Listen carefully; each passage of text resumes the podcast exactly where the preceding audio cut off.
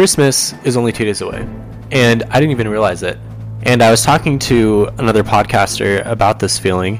feels weird because it's something that was such a big part of my childhood, but I guess it's now a sign that I'm getting older because I didn't even realize how quickly it was coming up. Now, am I still going to have fun on Christmas and it's going to be a great day? Yes, but it's a little sad that I didn't recognize how close it was.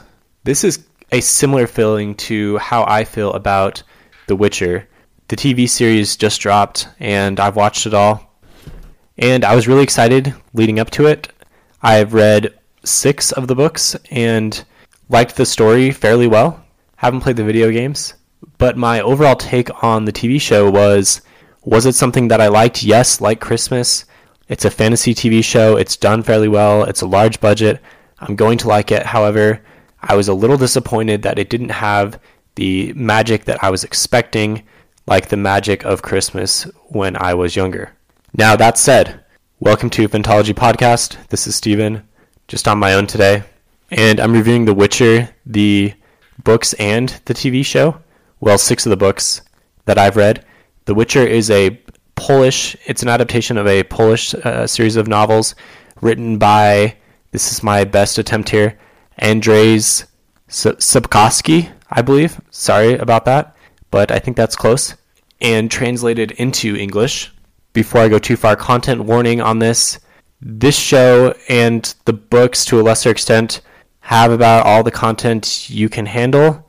So, in watching the TV show, I actually used a service called VidAngel. VidAngel is an awesome way of watching some of the R or TVMA rated shows but going in and removing the content that you don't want to see. Um, language, sex, nudity can all be edited out pretty easily. Some people might say, well, that's the stuff that I like, no judgment, but don't use VidAngel, just watch it on Netflix. Um, I've also heard people express worry that doing so would remove some of the key plot elements. To an extent, that's true. I think you can still get almost everything. There were two times that I can think of in watching it that I did have to go online and read a quick summary of what happened because there were some parts that skipped through where characters were talking or things were happening, and uh, there was also content happening at the same time, so I missed it. That said, let's go into a bit of a review of the series. I'm going to review the TV series and the books to the extent that I've read them. I guess this is mostly focused on the TV show since that just came out. So, like I said, I've read six of the six of the books two of the short stories, and then four of the six in the actual series. I like the books. I actually liked them more after watching the show, which is kind of an interesting sentiment. I'll talk more about that in a second. As far as the books go, the characters I thought were really strong. Geralt, Yennefer, Ciri are all written really well in the books. Are all very strong characters that have originality and motivations that make sense the writing is really solid, actually really good. Some of the the strongest prose that I've read, which is really interesting since it was originally written in Polish and translated over. So I guess the author and the translator did a fantastic job. I have no idea how that works because a lot of the nuances of language you think would be difficult to translate over. Nevertheless, this was the prose was really awesome in these books. However, the plot is all over the place for me in these books. There's a few things that I don't like. One, there's too many weird names and places. I understand originally written in Polish, so I'll give it a bit of a pass there. However, there's also no map. There are fan made maps based off the video games that you can find online, but there's no map given to you. And a lot of these places, which there are many of, are briefly seen in the books and the show. So you have no idea where they are, what the culture is like. There are many books that do a much better job of this. For example, Wheel of Time, I know there's 14 books there, but come on, there's six Witcher books. You think you'd be able to see a bit more of the different settings and get a sense for what the cultures are. But when I read places, I just kind of remember, oh, that's that one place with that one king. But I don't really have any idea of what is different about one kingdom to another, other than Cintra and Nilfgaard. Also, I just thought it was the books were a bit boring. There are a lot of parts where I don't understand the significance of them. There's a lot of chit chat as we're traveling around a lot of things that maybe the author thinks are funny that don't quite land super well. So, not a whole lot of action. Again, I've read six of the books. I haven't been blown away. There's no real epic scale conflict going on like there are in a lot of other fantasy books. And when I read a book, I just like to have more excitement. It should be an entertaining thing, right? So that's the those are the books. Let's go into the TV show. So again, no spoilers here. I thought again in the TV show the characters were really solid. I thought the best character was Yennefer, probably because we got her backstory and we're able to really see her motivations. Geralt was also really strong, although we didn't see his backstory as much. We saw some of the the internal conflicts that he goes through. Even though he's basically uh, chiseled out of a block of stone, he does have some emotions, and we see a lot of it. Ciri was a decent character, although I did not like how her plotline went in the books. I thought a lot of her parts were her parts were very boring, and we didn't have a sense of what was actually what the significance of them were. If you hadn't read the books or played the video games, you'd really have no idea what the point of this character was that was taking up so much of so much of the time on screen. And I also liked Jaskier. He's Dandelion in the books, and I assume the video games, but I thought he was funny and added quite a bit to the story. I thought the settings in the book were really cool and helped to lock down a lot of the book ideas. I think this is one of the strengths of the visual medium. You can actually see the settings and you don't have to spend the time describing them. There were uh, some pretty cool settings. For example, the magical school that I do not remember the name of because there are way too many strange names was really cool with the the two fortresses with a bridge spanning these islands. That was a cool visual. I thought the Sodden Hill fortress was cool and just in general all of the taverns and and streets and cities had this kind of grungy feel to it that made it seem really realistic. There were some cool action scenes and some not so cool action scenes. For example, in the first episode, there's an awesome scene where Geralt hits an arrow out of the sky with his sword and then proceeds to take down like 10 people. It was kind of like a Daredevil style where it slowed down and Geralt was moving really quickly and just dispatching people right and left. That was really cool. However, we didn't see too much more of that style of fighting through the rest of the series. There was more action, but it was more kind of your typical like hit swords, hit swords back and forth, and then eventually you take down the guy. Not quite as entertaining or creative. The special effects were okay, which seems weird considering the budget size that Netflix had for the show. There were some monsters that looked really cool, like the Kikimora in episode 1 and the Striga in episode 3 looked very realistic. However, the horned beast in episode 2 that I do not remember the name of looked really ridiculous. It looked it was so low budget and I was not impressed by the look of that creature. Also, a lot of the magic did not look especially cool. There was just kind of shimmering air stuff happening and fire or energy being thrown around, but it looked a little second rate. I thought also the dragons in episode 6 were very unimpressive to me. One of them basically looked like a puppet that you'd see in an 80s movie, and the other one was small, and I mean, compared to the Game of Thrones dragons, they were just nothing. And it's really not fair to compare the show to Game of Thrones. It's not trying to do that, even though every review that I've seen compares it to Game of Thrones. It's obvious that fantasy shows, now that there's a lot of them coming out, they're all going to be compared to Game of Thrones, but this, in my opinion, that's not fair. Game of Thrones had a much big, bigger budget and much more to pull from. However, I do think the special effects could have been on par, on par considering the amount of money Netflix did have, and they spent money in other ways that are pretty obvious. I also think the show would have benefited from a map. I already talked about that in the books and maybe they felt like putting a map in would be a direct copy of the Game of Thrones opening sequence. However, that does a lot for Game of Thrones because you can see exactly where the places are, and non book readers really just lock it in. All that I know from watching the TV show is that Cintra is in the north, Nilfgaard is in the south. There's a place called Sodden Hill, and there's a river called the Yaruga that goes through there that separates the north and the south. And honestly, that's probably a lot more than most people are going to be able to say because I've read the books and that's all I can come up with. So that is a statement to the the necessity for the show to explain more of its setting. Another interesting choice that the show made was its timeline.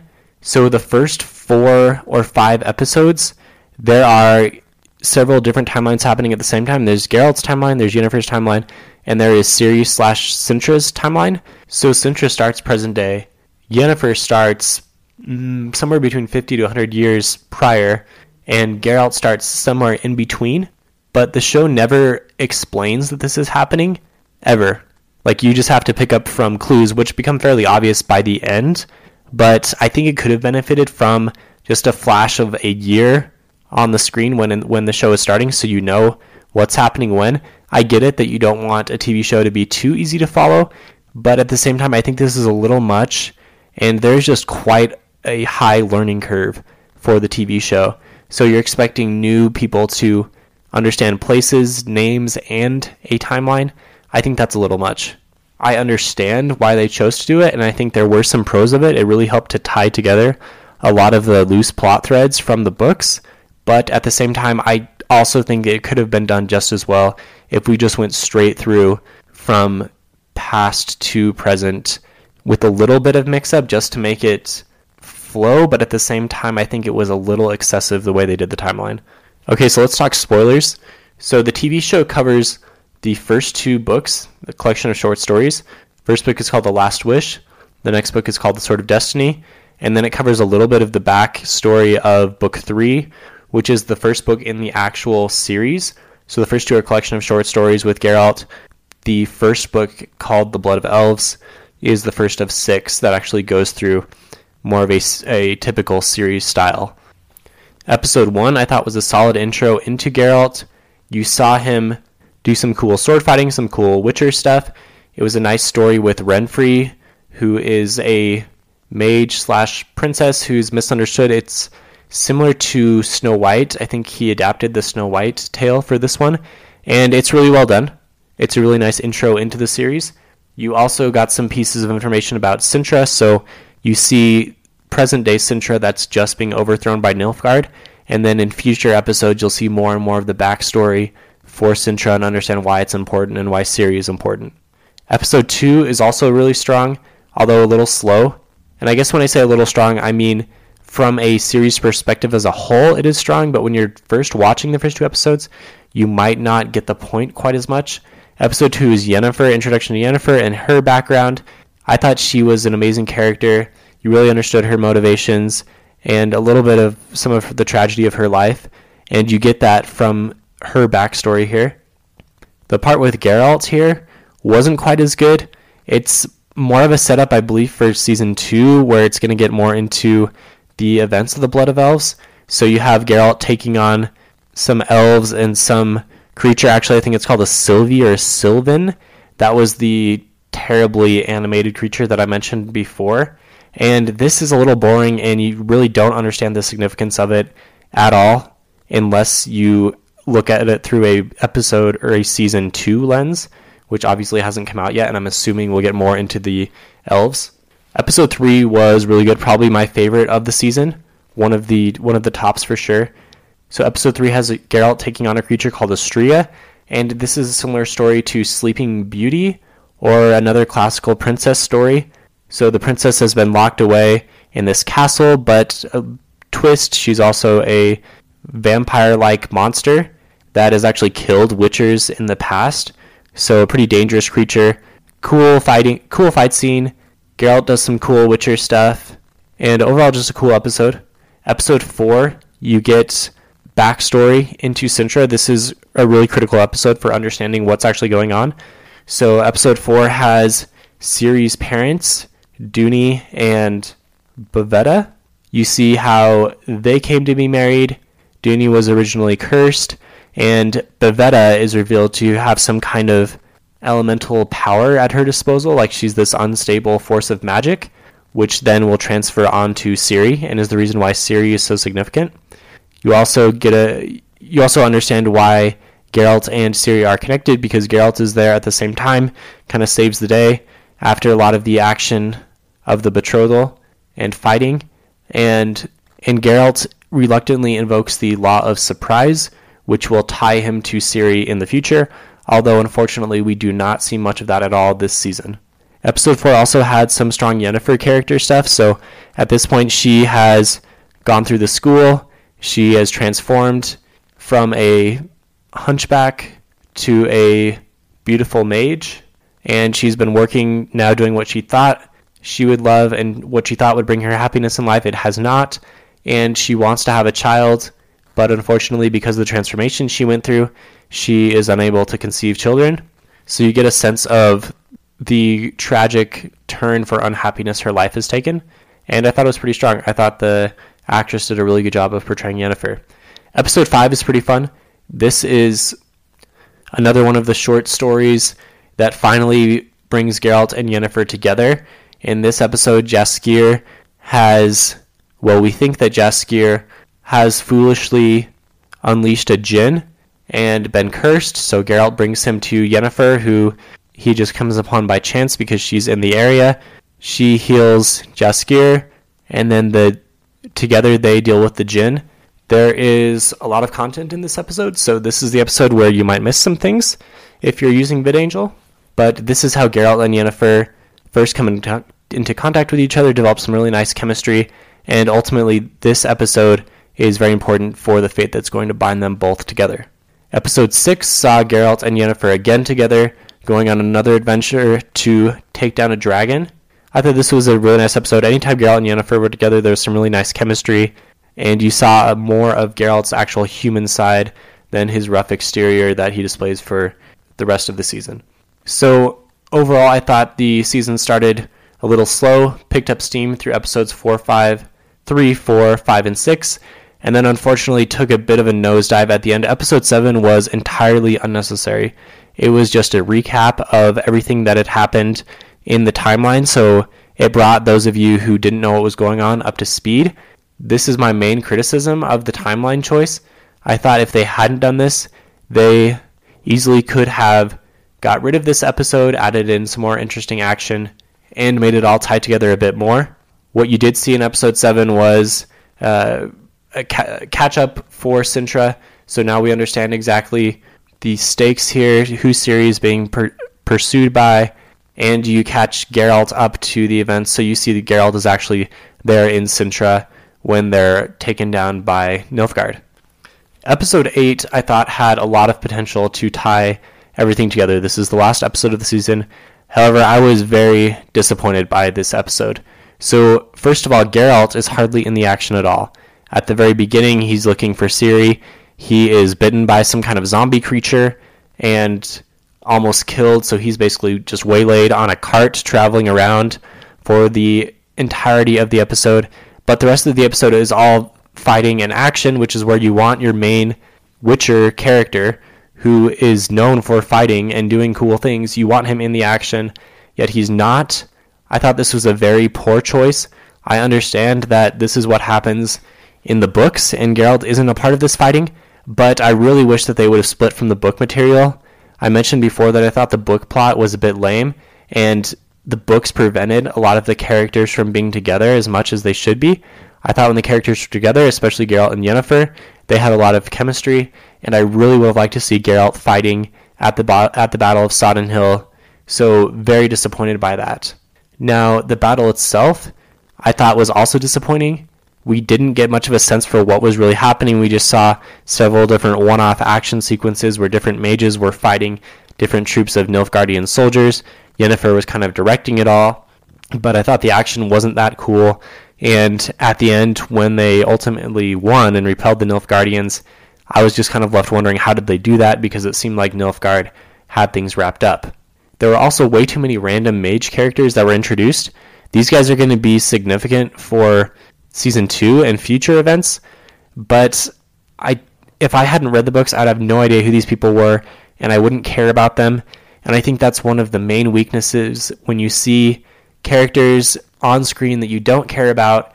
That's really gonna that's really gonna make it hard for viewers to connect with the TV show and connect with the characters.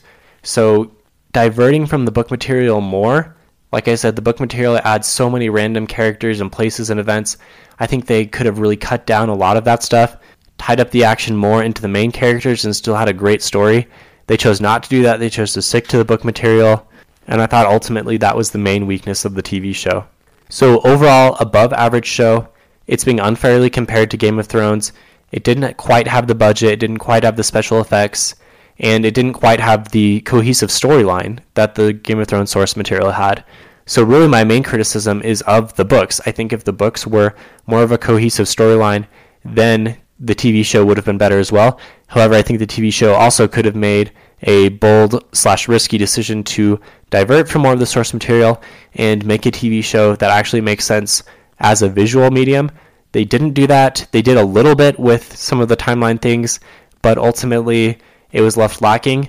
I'm really hoping that some of the other TV shows that are coming out soon, like Wheel of Time or the new Lord of the Rings prequel series, will do more of this and divert from the book material when it makes sense in order to make a story that's more compelling on the TV screen come to life.